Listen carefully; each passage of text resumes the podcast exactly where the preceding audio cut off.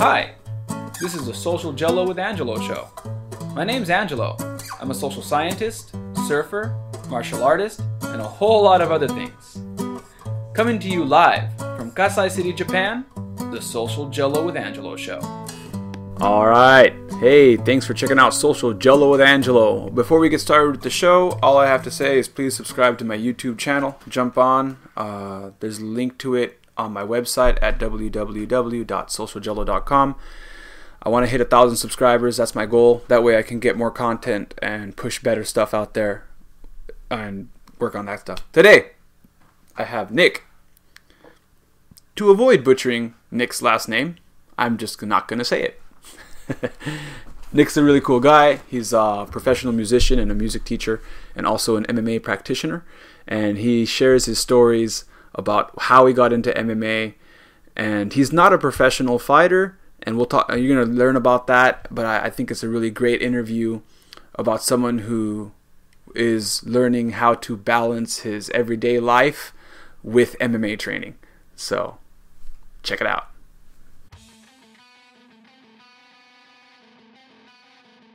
And we're live. We're live. And we're live. we're live recording. We're not live well while it's going. Anybody who watches this show knows this, I hope. Maybe. I'm here. I'm here with Nick. Nick. Nick, you know, I don't even have your last name, brother. What's your last name? Um, Aliyev, like a president of Azerbaijan. oh wow, yeah, that's. I I probably can't. I don't even know what country that is, but. All you need to know is a, it's a president's surname. It's a president. It's a presidential yeah. name. It's, yeah. It's, it's, it's high class. Yeah, yeah. yes, yes, yes. So, yeah. so Nick is uh, as I mentioned earlier in the intro, Nick is a is an MMA practitioner. Uh, he trains out in Shanghai. What's it like training in Shanghai, man? Uh, it's it's amazing actually. It's amazing because you have people all over the world in in you know in sparring and in in your gym in uh, in competitions taking part. So it's it's cool. It's pretty cool. And um, considering that it's a it's a big city you have people who are practicing different styles of, of martial arts. And when you you know there there there a lot of a lot of conversations going on uh, in you know all different martial arts, especially in MMA, when you have these moments when somebody does it this way and somebody does it that way, and you know, uh, even with with my coach, we had this uh, this thing how to how he was teaching me how to punch, and he said in the United States they don't they don't do a step when they when they do punch, right? In in in classic boxing, but in Russia and Ukraine, and that's where he learned it. He does he does make a, a small step when he when he when he's crossing or yeah, most of the times when he does cross. So so because you want to be close to your opponent and you do this small step with your right right hand right foot if you are an, uh, an orthodox stand. Yeah, so it's it's cool to know different ways how and and people different people background. They come there they share uh, east european fighters. They are a little bit different than asian fighters and a little bit different than uh, than western fighters. So it's it's it's pretty cool. So you were saying in in shanghai you have all these people from different mar- martial arts backgrounds training. So the training is very diverse. You, you get you get taught different perspectives for different stuff. Mm, yeah yeah yeah. That's that's pretty much what I, what I was saying. And it's cool it's cool to to to to have people from different parts of the world. That's that is always interesting you know. Yeah and that's actually people always ask me the same question like if i live in japan why do I keep coming back to Shanghai to train in MMA? and then all of my students out here, they're uh, they're Japanese, so they're always wondering like, why? No, not why. they're always asking me like, "Oh, so you're training with a lot of Chinese people? Like you're going to train with Chinese people?" And I'm like, "Actually, no. Uh, in Shanghai, they have a like the same thing you just mentioned. I, I go there. I go there for the international community. Yes, there is. Yeah. There's a lot of Chinese folk who who do train in uh, in MMA, and it's cool to to work with them as well. But I feel like the the pool of people is a lot more diverse than the area of Japan I live in. Yeah, yeah, yeah. I I I've never been there in the, in that area where where you live, but I've about Shanghai. I can I I kind of feel the same. That it's just a huge, huge, huge foreign community, which is endless, basically. And where did you uh where did you where are you originally from? I, I don't think I asked you that before. Uh, I'm from Georgia. You're from Georgia, and not to to, to clarify to some of my All right, my listeners, my listeners, my listeners in the U.S. are like, he doesn't sound like he's from Georgia. right, yeah, Sound Sound Boys. You don't sound like Sound Boy. that that's the well, that's got to be. Georgia? Y'all, y'all, y'all got some strange accents over there. That part's Georgia from. Yeah, yeah. Well, that's what you get when you go to Atlanta. I'm sorry. but um, but yeah. So you're originally from Georgia, the country, not the state. And um, yeah, yeah. when uh, when did you start training in martial arts out there? A um, it actually was like I I I've trained twice in my life in Georgia. First one when I was six and seven, so like year and a half maybe or two. I was really really small, really really young, and I trained kickboxing. And then I then I fell off the tree and injured my head and um, had an, a, a good amnesia. Wow. so I, I I don't remember some stuff. Um, and how yeah, old, were just how old were you when you fell out of the tree? seven, seven, Seven. So you started doing some kickboxing when you were two, six, six. Sorry, six, sorry, yeah, six. six, six, six, and, and, then seven. I, I stopped. uh, a year of kickboxing when you were six, and you fell out of a tree, and you hit your head so hard that you ended up with uh, head trauma and you had amnesia. Yeah, yeah. Wow. Wow. And, and and the doctor said because uh, when I was a kid, I had mm, my eyes were not like I, I couldn't look straight, so my eyes had some problems, and uh, they fixed it because my muscles um, were pretty weak, my eye muscles, and my doctor said that um, if I go back to training and I get hit in the head, I might have problems with uh, eyesight. So of course my parents were like, no, no, no, no, no, no, you're you're doing basketball from now because they they don't hit you in the head. No, non-contact golf, golf. We're, Yeah. putting, we're putting you in golf. yeah. you are playing chess, my my mate. from now on, You're joining the chess club. We're buying you. Yeah. We're buying you some sweater vests, and you're joining the chess club. right, right, right. so the So, the, the- yeah. the eye problem was that before was that before the head injury or after? it was before head injury, Oh, okay, but so after head injury, it could it could come back because I was young and my muscles mm, it, they have had to be become stronger. It kind of like they had to to establish, and when you are young, it is still forming, right? And that's why that's why I'm doing it now because I'm I'm pretty old. I think they they're already established, so I, I, I won't have this problem anymore uh, until I get hit really hard. Let's see. I don't know. I don't know yet.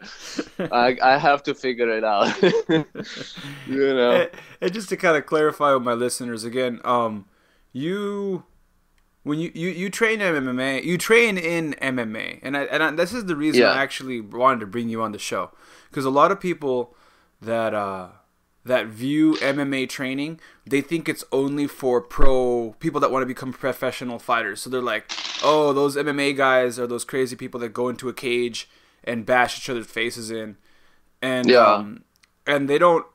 If you've never done MMA, and you go to an MMA class and you see people tackling each other and hitting each other on the ground, it looks really aggressive and scary. Mm-hmm. So many people think that that's reserved only for people that are going to become professional fighters. But in, in your case, are you trying to become a professional fighter? Uh, no, no, not really, not Yeah. really, because um, I got a bunch of other stuff to do. But I do like to to compete in a, an amateur competition. That's that's basically my goal to win couple competitions. I it, basically I want to step into the cage. That's that's my goal. Yeah. And have you Um, have you because you know have you had any amateur MMA fights yet, or you're still trying to work to that? Not yet, not yet. I, I'm I'm gonna I'm gonna be having um, uh, legacy sparring in our club uh, in the end of this month, and an MMA sparring, and then I'm going to a boxing competition Okay. um, in December. Yeah, and that's exactly why I Uh, wanted you on the show because I wanted someone just like you. that's Right. that ha- that's that their goal is to enter the amateur circuit. Like you're, you're talking about, you your goal is to get into amateur MMA. So you're kind of you're kind of working your way into an amateur boxing match. Maybe later you'll do an amateur kickboxing, and then you'll do like an amateur uh, open nogi jiu-jitsu and try to mix it all together and then jump into the cage however road plan you have for that but that's what i want my listeners to understand is that nick is not a professional mma fighter his uh, profession what's your profession No, what, what- what's what's your profession what do you do for for a living Um, I'm a music teacher. Hmm. For for three years, I was a musician here. I was working as a musician, basically the part of the band, and then I switched to to teaching high school music. yeah so Now I'm a teacher. So he's a he's a music teacher mma fighter. But like again for those of you watching for the people who are like trying to figure this out again like people don't know uh, maybe some of the listeners do some don't. Uh, i'm an english teacher like i was mentioning to you off camera. I teach english as a second language. My main profession is english teaching. Uh, many of my students kind of freak out if I come in with a black eye and whatnot. Like sometimes I'll teach at I'll teach at public schools, and the other day I came in with a black eye, and they're like, "What happened?" like oh, I was, I was you know at a, I was teaching a kickboxing class, and you know kind of misjudged a kick, whatever. But um, yeah. So like, what I want my listeners to kind of understand, and uh, the, the point of this podcast was to kind of let you know that um, MMA is not reserved just for people that want to become professional fighters. And even, Oh, of course. and even in, even in your case, it's not even just reserved for people who want to walk into an amateur circuit. I know people that have practiced MMA their whole lives and never fought in the amateur circuit. They only did maybe whatever minimal amount of training that's required. If they're, I come from Kajukenbo, so they did whatever. We do require people to compete, but we don't require them to compete in a full contact amateur circuit. That's not Right. that's a different track of fighter. Like Right. some people want to do it, some people don't. We understand that. We make sure that their training is intense so that they still have that intensity, and we'll make them for their belt test. They pretty much have to. In my school, they have to fight. They don't have to fight in the amateur circuit, but they have to do a full contact sparring session with a higher ranking student as, Yeah. as, as part of their test. But um, but again, for you, like that's why I wanted you on here, man. I wanted you, I wanted to go into that topic so that people listening understand that MMA can be for everyone. And um It definitely can. Definitely. and like so you got your head injury. Doctors say you can't train. You're done. Like or your your, your parents say you can't. You decided to Yeah. get back into like what got you back into martial arts training? Like knowing all this, knowing knowing the risk involved because of your history and your injury. because I I believe you know if, if something doesn't bother you for a long time, you kind of you kind of forget it, like a pigeon. You know, you throw them a bread, and and then they then they just forget where it falls. So until I get my ass kicked one more time, and I will realize that hey. Probably I shouldn't do that, but hey, I, yeah, I think it just you know the time thing. I think uh, my muscles are okay. The eye muscles. I have a good eyesight. Uh, my injury was really a long time ago. I didn't break my skull or something like that. So um, it, I can get away, and that's that's the uh, biggest thing. Now, when I will go to a boxing match or whatever, when I uh, I'm sparring, I'm trying to cover up, you know, more. So I have more reasons for doing that. Keep your hands up. so it's it's kind of a challenge, you know. Fight is always a challenge, and uh, even when you train, I think it's it's okay when you don't you, you don't want to fight if you are if you train in MMA or whatever martial arts you train and you don't want to get fights. It's okay, but for me, I think it's like it's kind of it shows you how did you grow, uh, how did you grow, and uh, also it's uh, it's it's kind of a challenge for you because uh, let's admit fighting is scary, right? Yeah, yeah, fighting scary, And- no matter how skilled and- you are. Yeah, right. And it's like it's like overcoming yourself, you know, stepping into a into a ring. It's not natural for for people anyway. so it's it's interesting how how your body reacts and how your mindset goes and and everything, you know. Uh, the tension. So it's it's kind of it's kind of weird because it's it is and it's not uh, mm, natural for for people i mean all all our history is being wild rude and and violent right so we we do we did fight all the way back and and we we are fighting right now. But as soon as you are a solo fighter as soon as you step into a fight you're like oh jesus oh jesus i'm, I'm gonna die now. This guy gonna kill me you know? All this all these things pumping in your head. But then you you win or lose whatever. Uh, it, it's it's kind of interesting. The whole process that go that is going in your head. Yeah, yeah. There's a there's a flood of things that come into your head when you when you pick up when you start when you start getting into MMA sparring.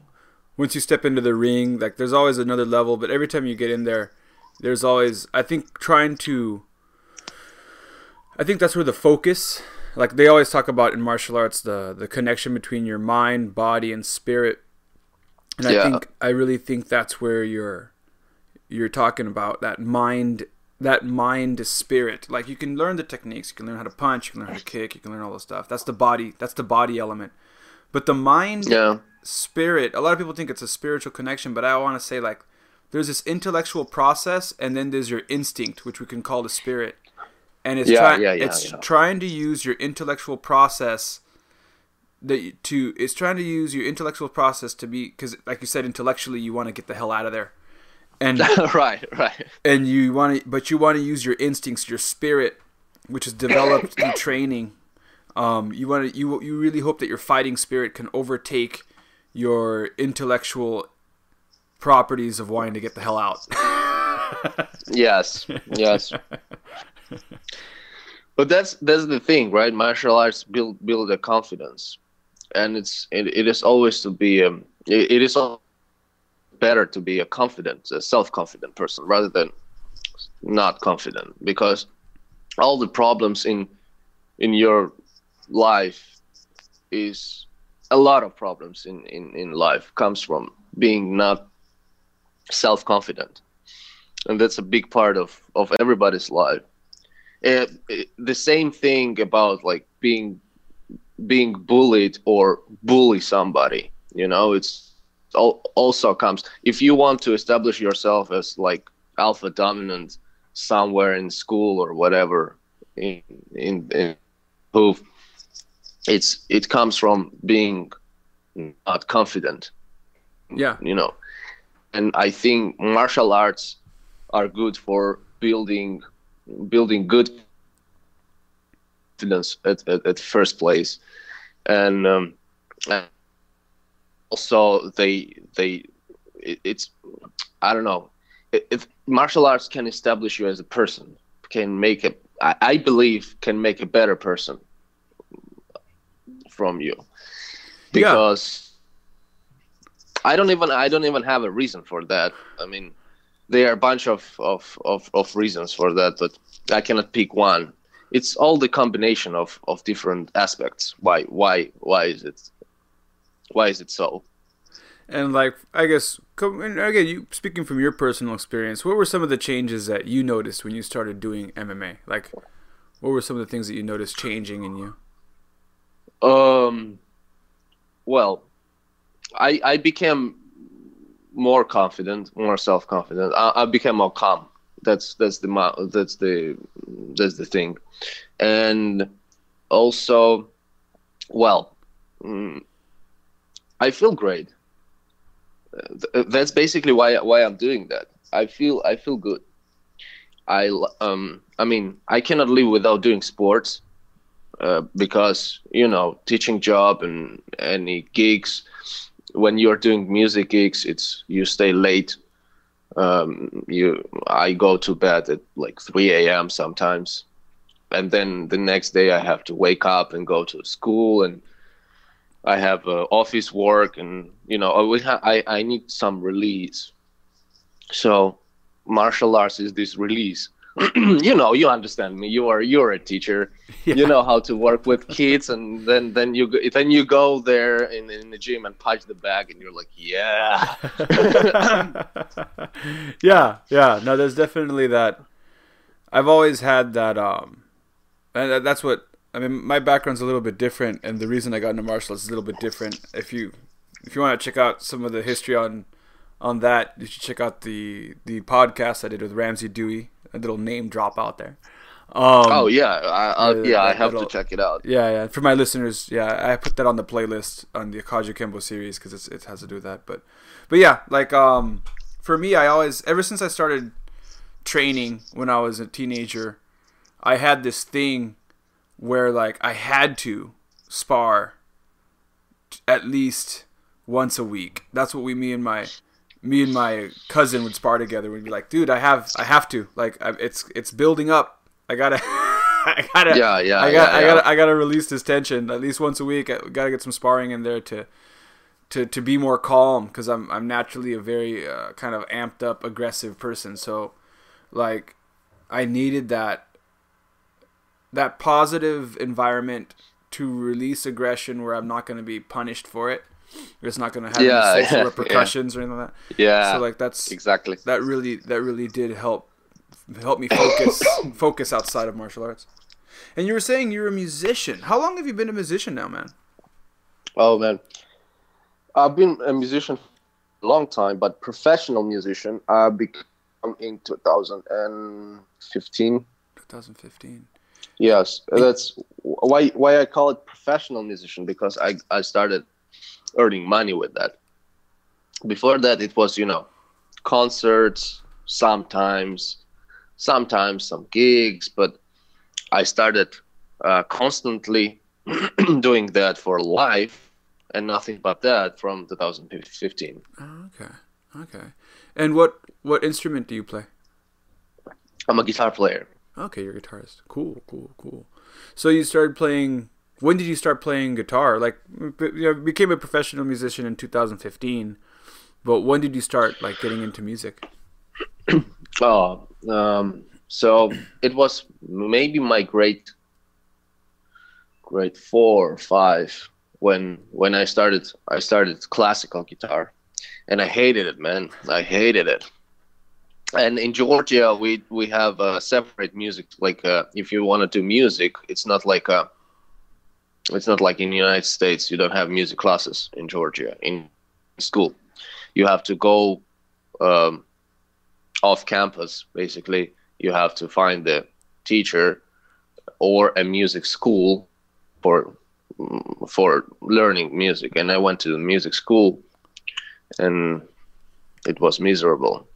For three, two or three years, I was learning this classical guitar, the Bach and the green sleeves, and I I truly hated it. And then somehow, um, in in my class, we started we started listening to rap and metal music, if you if you can imagine huh. this compilation and uh, we got yeah my, my friends they brought me first red hot chili peppers albums and oh, rammstein okay. albums okay. and then we went to kid rock and then metallica and this this kind of things and eminem was really popular at that time i don't know why i mentioned it but he was. Hey. And Linkin Park, and then Slipknot. So we started. They my my my classmates they started this a, a band outside the school, and they started doing this uh, Deep Purple, Black Sabbath, the Beatles, the Rolling Stones things. And as I was the most professional guitar player out of everybody because they had no idea how to hold the guitar and I already had, I joined them for that. And then I bought my first electric guitar, and then where where where where it all started, the party started over there.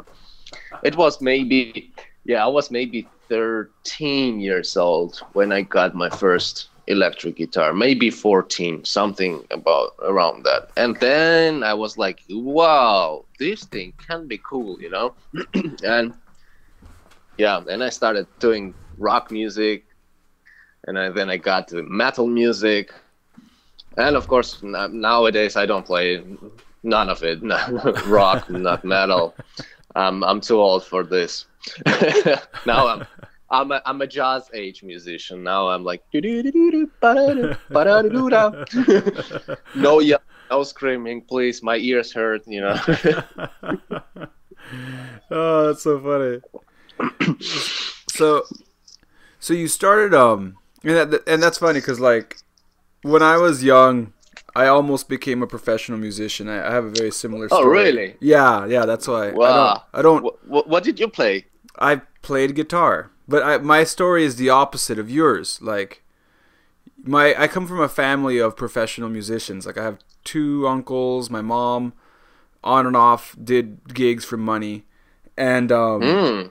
so what happened was when I was introduced to music, they were all we're, we're I'm Puerto Rican, and mm-hmm. they they Puerto Rico's got like this really music rich culture. So like oh yeah, they yeah, uh, they my uncles my uncles came at music and my, my the music that was introduced to me when I said I wanted to start playing music. I was already watching them playing gigs and stuff as a kid.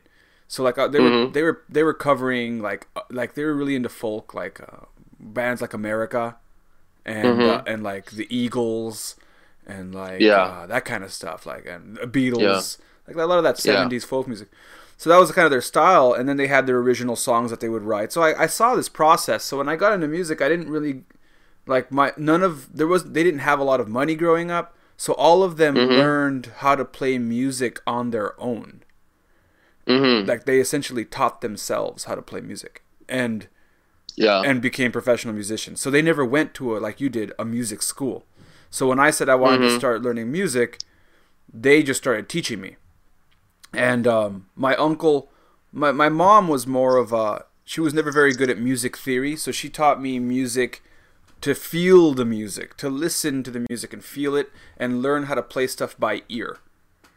So like that's how she taught me how to play, which was kind of a became a problem later when I started getting more into the professional side of it because my producer mm-hmm. my producer would be like, okay, go ahead and play uh go ahead and start on you know go ahead and tune the guitar down to E or you know play play a G C D pro- progression. I'd look at him like I don't know what you're talking about.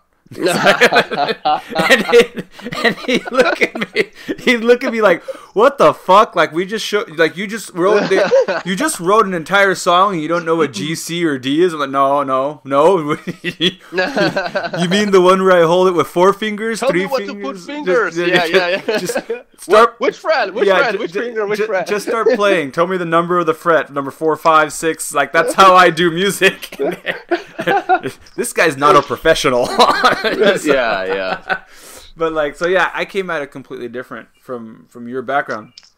But um, so yeah, but I had I did play with people like like that came from your background and they had like more of a theoretical approach. As I got older, I I got more into that kind of style. But um, but yeah, that's that's really interesting. Like you kind of came from that's that's what that's another reason I kind of wanted to have you on the show because I don't talk about too much, but like the music that I use for the show, that's all my old band's stuff.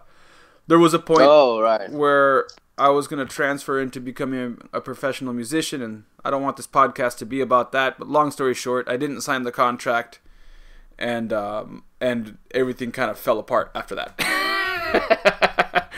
I would say the the goal is yeah, please sign the contract and don't end up with don't end up with a guitarist with a drug problem. I guess that would be the that, that would be the the walk away lesson for you kids listening. That- Although that should work out. Yeah, recently I did click on YouTube that kids aren't supposed to watch this show, but if for some reason some young impressionable mind is listening, yeah, uh, make sure that everyone's got their shit together before you sign a contract. that, that's all I gotta say. yeah, yeah.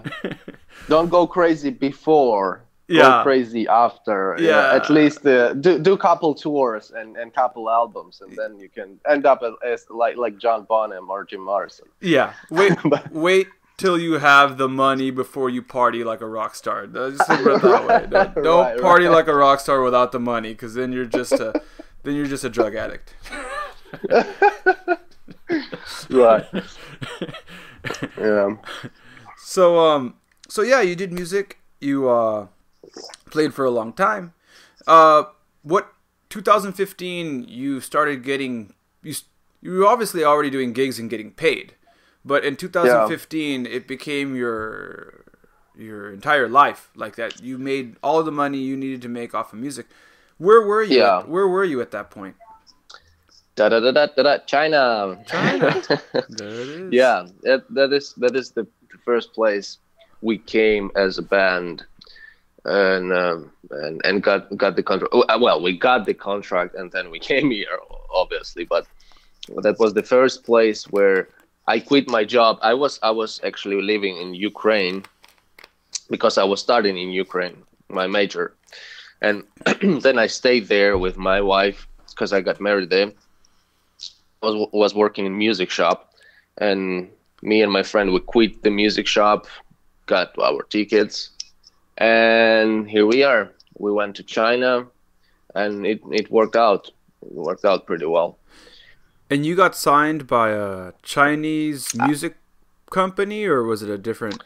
we got we got signed yeah the first first first gigs we were just you know we were just doing gigs like one month there seven days there um, and then one one month and a half over there and it was kind of it's it's cool it was not a lot of money just it was like a surviving money Mhm.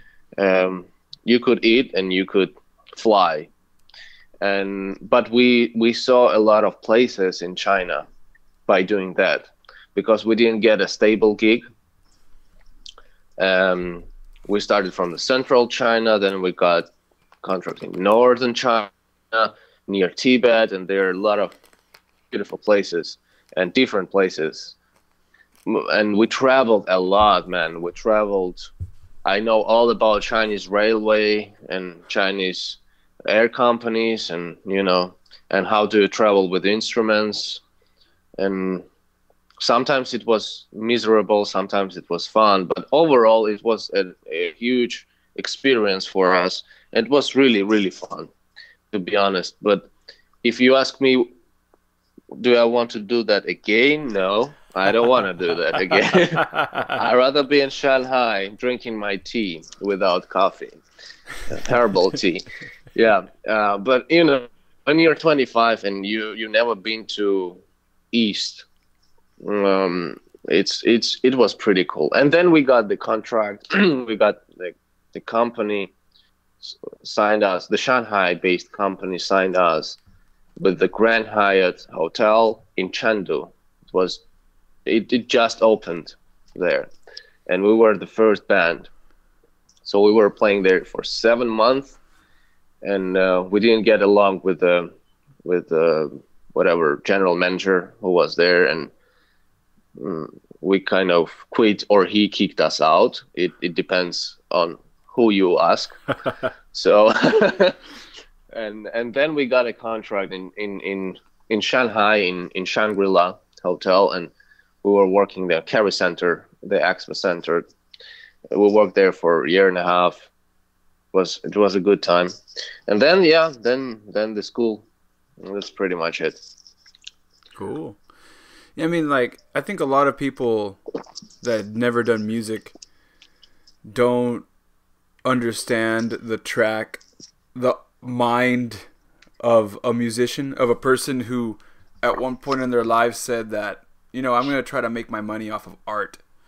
Like most people are just going to look at you like you're nuts. Um, that's just in, my in my experience. They do. That's that's They that's do. What, that's what it was. you know, um, you know the most interesting uh, question that um, I've been asked, being a musician in, in, in our bar after the after the s- set, uh, the guys were like, "Okay, so you're musicians, right?" And we're like, "Yeah, yeah, yeah, but what do you do for life?" they're like, "Um, being a musician, which play in front of you, man. It's just forty minutes."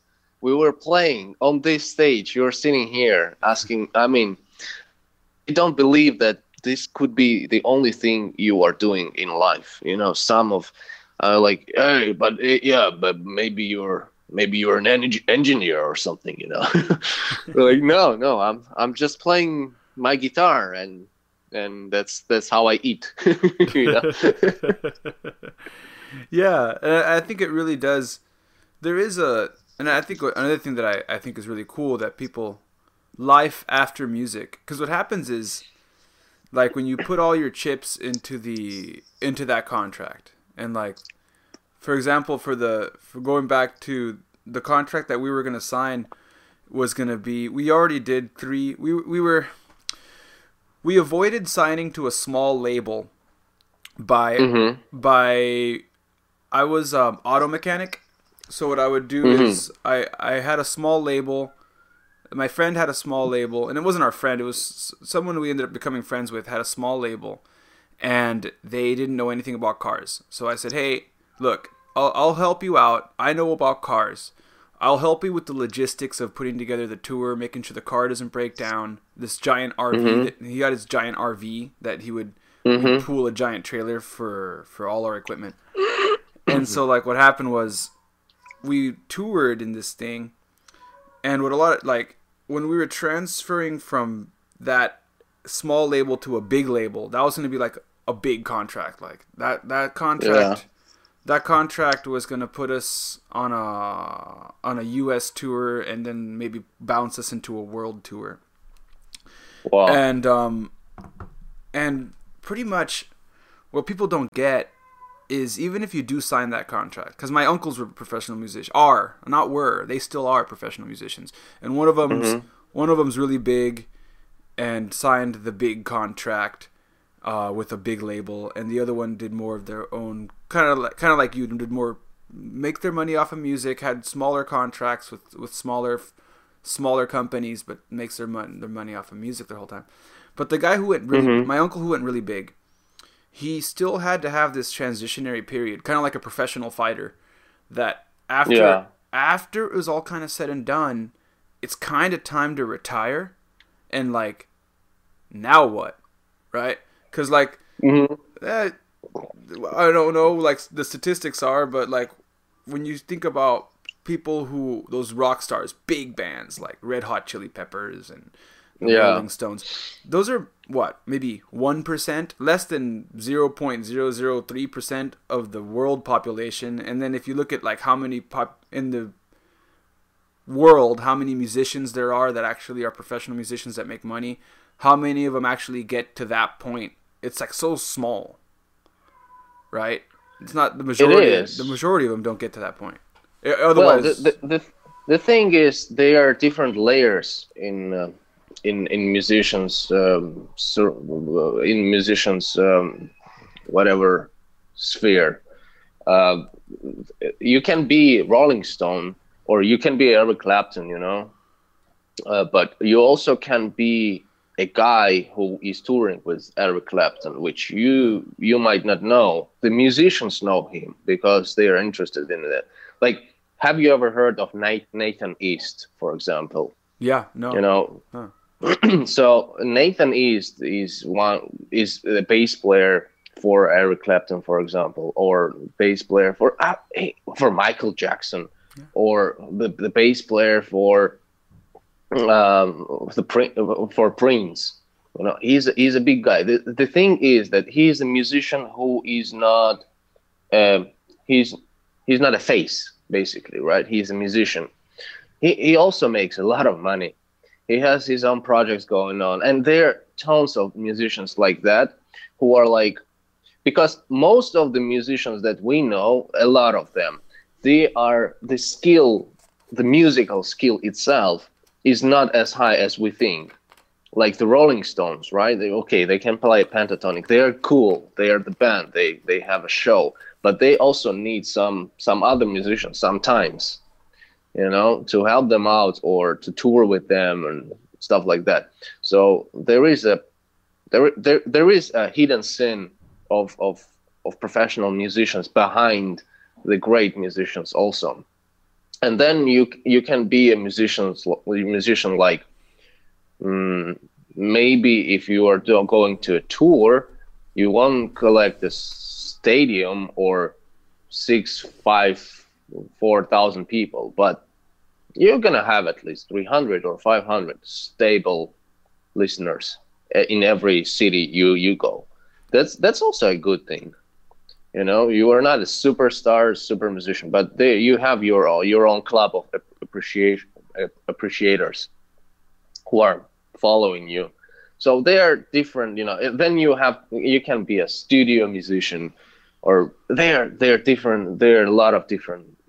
So basically you can make money mm, with music not only if you are um, you are world rock rock star or something like that. That's yeah. that's what I'm trying to yeah. say. And I think I think that's what a lot of people don't get. And I think like when I look at it, I mean the same can be said about martial arts too. Like though that same thing that happens in music happens in martial arts. I mean there's plenty of just great coaches, instructors, martial arts instructors that don't necessarily make them that million dollar check, but yeah, but they are producing fighters that move on to become professional fighters that make millions and billions of dollars. They're just not that person, you know? And like like that same world exists within martial arts as well as far as the the yeah, professional yeah, aspect yeah. of it. Of, of course, yeah, of course. And then in, in you always have the market as, as, as, aspect. You know, you you always have somebody who you see, and you always have somebody who you don't really see. Yeah, but they are there. Yeah, and I, I think the stuff that you learn in music can be really transferred into everything. Sure. Else, like I sure. mean, like you said, for you, it, it helped you get the the job as a music teacher. Um, of course, yeah. For me, when I when I decided when I left the band and I decided to become an English teacher, I didn't want to study English. I studied psychology.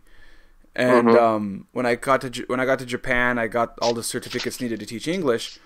But what actually I feel made I, I built my own English school, but I think that what really attracted my clients, my students, I ended up teaching a lot of kids. It wasn't the fact that I was teaching English. It was the fact that I was playing guitar using music to teach English. That's what really attracted everyone because yeah, that's kind of cool. Because they could, there was no, there wasn't other, there was no other English teachers that played guitar. So like, to this day, I have people ask me, "Hey, can you please come to our school and like, just you know." simple shit like just come and play abcs with the kids and they pay me ri- ridiculous amounts of money to do it so like it's well i know right yeah so I mean, you are a professional musician te- until te- Technically, Until you get paid. technically, technically, I say it's an English teaching gig, but I mean it's a lot. There's a lot of music involved.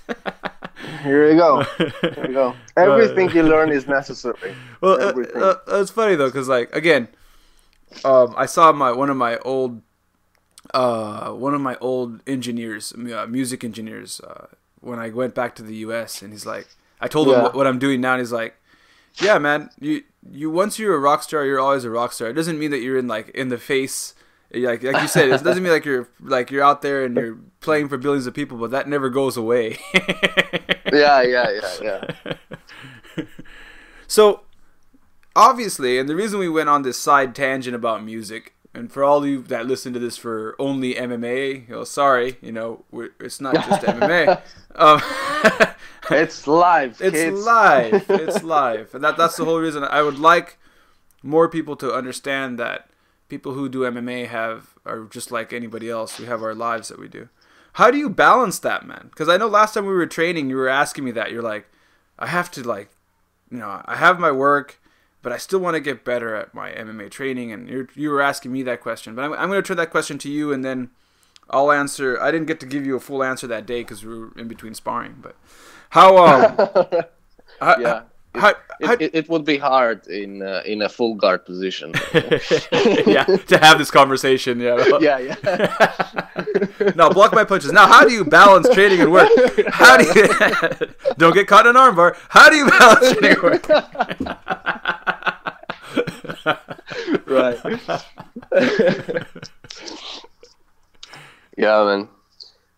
Uh, I don't know. I don't know. It's uh, it's uh, it's it's hard. It's hard. All, all I can say is um, I come I come back home because so I I work normal schedule, right? And nowadays, as I have my classroom, I try to practice my music whenever I have time in the school, not not at home, um, because then I'm going straight to to gym to the gym. And 10 p.m i end up at home. So basically i just sleep at home. And um, and yeah and uh, on and beyond that also i was uh, and i am doing my music which is kind of like a project thing. And i want to put up a, a nice project also takes time. Uh, well, I don't I don't go to workouts on Saturday and Sunday. That's my music days. I I I do my music. I produce it. I write it. I I sit up and compose it. So it's it's it's kind of hard to find the balance between between all of this. But and, and, how's this to kind of make it for my listeners who are listening to you right now and they're like they got their pens and their paper out. They're like, okay, I want to. I want to. how do I? How do I do it? How, like just to give an example, what's your schedule look like? Um, how often? How many days? How many days a week do you train? How many hours? And then how? And then what's your work schedule look like? What What are the hours for that look like?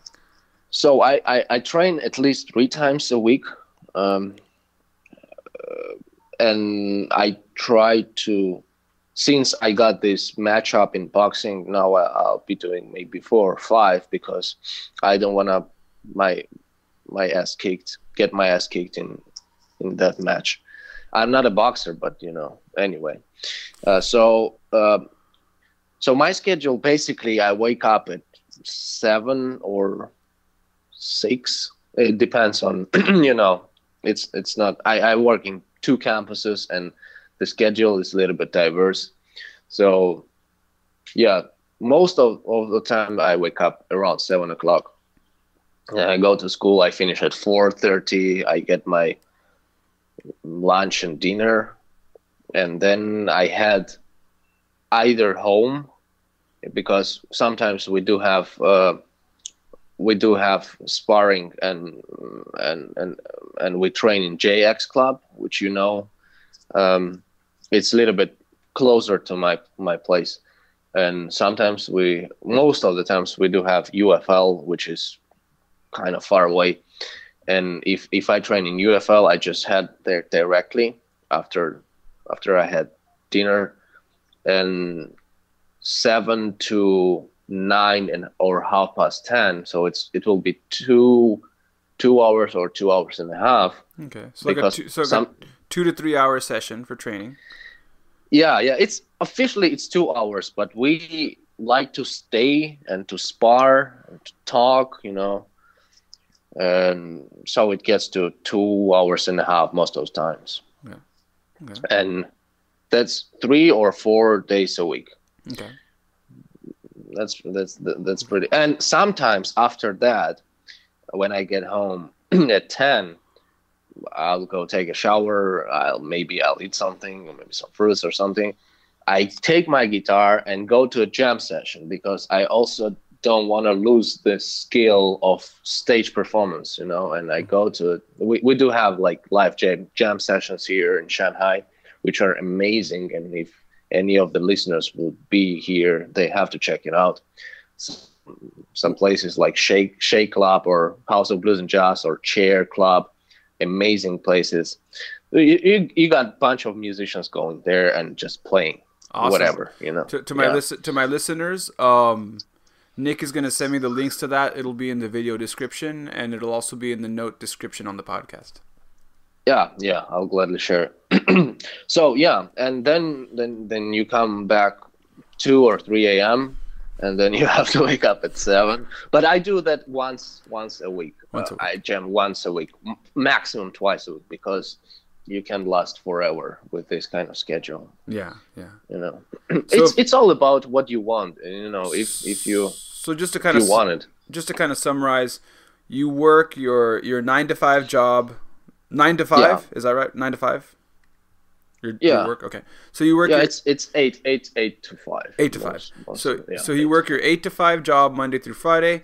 Three days a week, you come in for two to three hour sessions for training, and then once a yeah. week, once a week on the weekend, you'll jam out, uh, do some nighttime performances for your music till about three a.m. and whatnot. Most of the times, yeah. Yeah, yeah. So there it is. That's that is Nick's schedule, and he's trying to get into. He's trying to get into as an amateur. Like his goal is to get into amateur MMA, and that's his schedule. Yeah. For those of you listening, trying to figure out like what it looks like, that's what it can look like. And then you asked me the same question: How do I balance it? Like you yeah, said, you, you're like, how do you balance it? And I told you like my training schedule, and you're kind of like you made this wide-eyed look when I said I train every day for three hours. Yeah, for three hours. like, was, so man. what, I, what I wanted, what I really wanted to clarify, and I didn't get to mention to you, is I can only do that because I own my own gym, and before I oh, before right. I owned my own gym, I created a small space. I had a small garage where I put my heavy bag a timing bag. Uh, I put some, uh, I, and I've always had this. I've always had a small space wherever I lived, or in my my whole life. I'd always set aside a room or a garage where I'd throw in some some uh, a bench press machine and a squat machine. Not a machine. Yeah. a squat rack, a bench rack. Yeah, yeah, yeah. Uh, a heavy bag, a timing bag, and I created this routine back then. As time went by, I added hours, but um, when I was at when I was kind of at your level where I wasn't, I was like trying to enter the scene and I wasn't actually competing as much. I was probably I was probably doing about an hour an hour or two a day. I would say. Yeah. Where I would split in my workouts with a 30 minute bag session cardio, and then like maybe 30 minutes to an hour of weightlifting afterwards. Mm-hmm.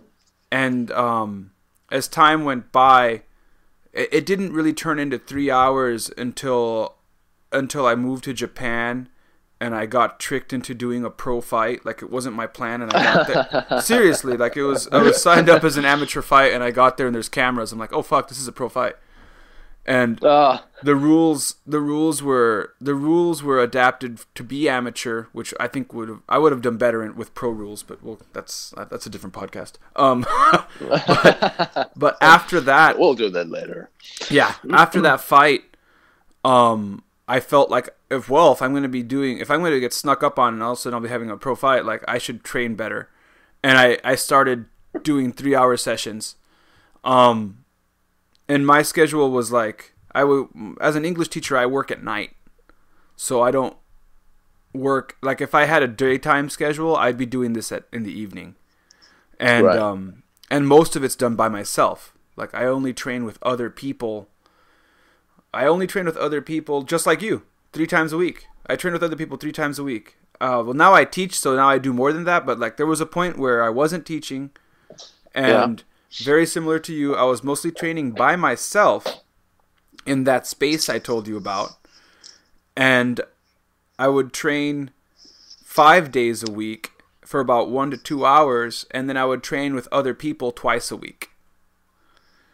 Mm-hmm. And and um, that's it turned into what it is now because I, I made my space even bigger. And now that I'm teaching I have more people to train with. And that's why I'm able to get away with like three, sometimes four or five hours in a day where I do like in the morning I'll I'll do my uh, my routine which takes three hours which is about one hour of bag work, one hour of weightlifting, and one hour of like shadow boxing, if if you will, and like curriculum that I that I cover. And then mm. at, at night I will teach, and that'll bring me into another hour, hour and a half. But that's just that's how I ended up like that. It's not like this crazy intense thing where I'm training all at once. Sometimes I'll do an hour or two in the morning, an hour or two in the evening. But um, mm-hmm that's how that happened. Like it's not. It, it, sounds intense, but it really isn't. It really isn't. I, I, I yeah, yeah, I, I, yeah. I now really, I have a picture. Yeah, yeah, to give you more of an idea of how how I did yeah. that. Like even if in your case you were trying to figure out how can I add a little more to my training, um, if you can find a space where you can at least hit a bag. Uh, maybe you don't have one, but maybe if you can find a place to hit a bag, um, that's nearby to you to make it so that you can add a few more of those days if if that's feasible for you. And yeah. even if you don't have a bag, um, even if you can just get in like uh, some cardio through shadow boxing, then that's another way to, to get that in there. Like you can squeeze in on the days that you're not training with other people, you can squeeze in a 30 minute, 12 round session of shadow boxing where you work all your boxing. If you're doing, if you're getting ready for a boxing match, you pick your combinations that you want to work on.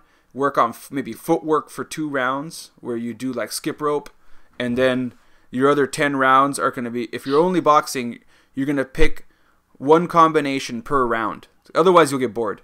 So like you pick one combination per round or two rounds, so that's really solid. So like a jab, your jab, straight hook, or whatever combination you want to work on, and you go through that and that will really help you ingrain your combinations into your muscle memory. And you can yeah. squeeze, and you can squeeze that in anywhere. Like you can squeeze that in. I don't know if you, depending on where you live. If, if you can squeeze it in your house, great. If you have, if you're in an apartment and you don't want to bother your neighbors, you can throw a hoodie on and go to the park and do it. That's what I used to do too. But yeah, man, enough of my rant. How uh, I guess we're getting ready for a wrap up here, and my my question for you is what's your advice to anyone interested into getting into MMA? Well, first of all, don't be afraid. you know, the the MMA fighters are the same same level, same skilled. Uh, they are noobs, they are pros, they are all level fighters over there, and um, I feel like MMA is one of the best things in martial arts you can learn because it combines so many so many aspects of all martial arts, right? It has boxing, jiu-jitsu, ground, wrestling, right? You can and you can always find something that you like more or less in MMA and and do that. I mean, if you are a great uh, ground fighter, you can do that. If you like submission games, you can be focused on that, but still, still, still be focused on your little bit of your punching, a little bit of your kicking, and um, yeah, I, I I think it's just if you want to train at MMA and MMA, mm, just just do it, just do it. It's nothing scary we are all people, and uh, we are all.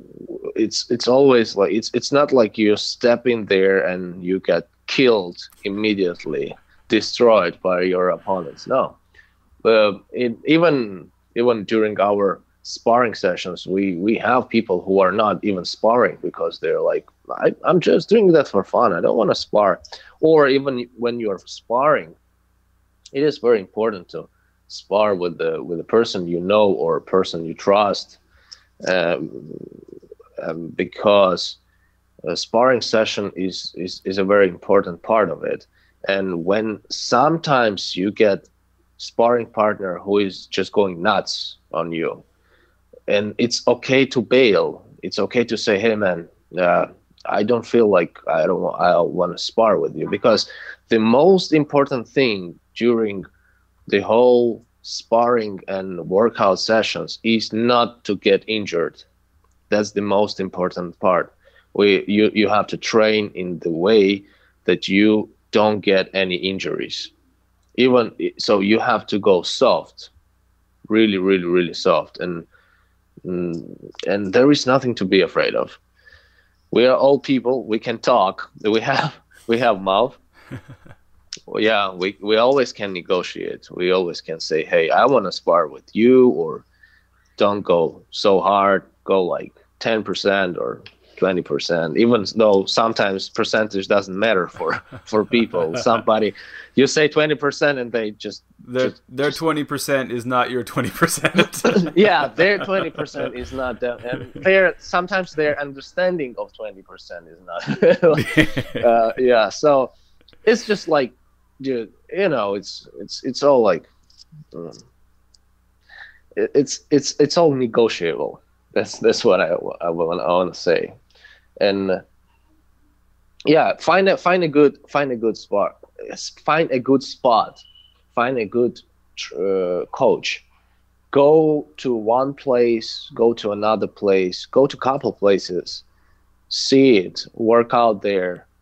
Do workout in each of it uh, see the atmosphere. Atmosphere is what really really matters. Because you gonna you're gonna spend there uh, like at least two days of your maybe uh, of your week.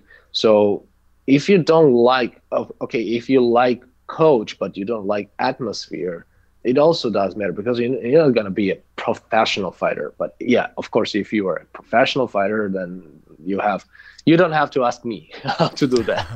I'm not the guy to be asked. So yeah in the end of the day you are doing that for yourself and you have to like it. If you like it there stay there. If you don't like it just quit. Go to another place. Yeah i guess and cover up. Keep your hands up. That's yeah that's that's the that's the most important things. Don't go crazy. Don't kill yourself on trainings. That's that is also important. And I, I know that um, a lot of my listeners, I have a lot of listeners that are professional coaches, and and I also have a lot of listeners that are just starting off, and that's why I think it's really important that you share that thought process because, I mean, I can talk, you know, the professional coaches I interview and the stuff I say, that's all coming from people that have been doing martial arts for over 16, 18 years. So yeah, we have a lot of experience, but I think I, I hope my listeners, the ones that are, are interested in getting into MMA that have never done it, I really hope you can listen to Nick's story and realize that Nick is just like you. Nick was just like you. What? How long have you been doing MMA now? Three years? uh no no no it's it, it's been a year One year. a year One year. Yeah. So he's only been doing it for one year, right? Eh, eh, So he, like, this is a great thing to think about because he's exactly where you, if you're kind of on the fence about getting into MMA, he was there less than a year ago. So- Right. So, when, he, when he when he says about like it's it, they're people just like everyone else, it's not just like I say that all the time, but people are like, yeah, but you've been doing this for 20 years. Like it's easy. it's easy for you to say that it's no big Right. deal to get punched in the face when you've been getting punched in the face, and you're probably the one doing most of the punching. So like, right so that's why I, want, I wanted you to come on here and let people know, like, you know, like it, this is this is an all levels welcome kind of thing, and uh, I hope that's one thing my listeners can get out of this. Well, Nick, thank you so much for taking the time to share your stories, your knowledge, and and your insight uh, as a musician and as a martial artist. Um, yeah again, do, are you in a band? Is there a band that I should be mentioning here to people? uh no no no No, no. Okay. All right. But do keep an eye on the on the episode descriptions to be able to see Nick perform live at the gigs that he does. Um, he's gonna. I'm gonna have a, a link to those things in the in the episode notes on iTunes and also in the video description on YouTube. So keep an eye out for that.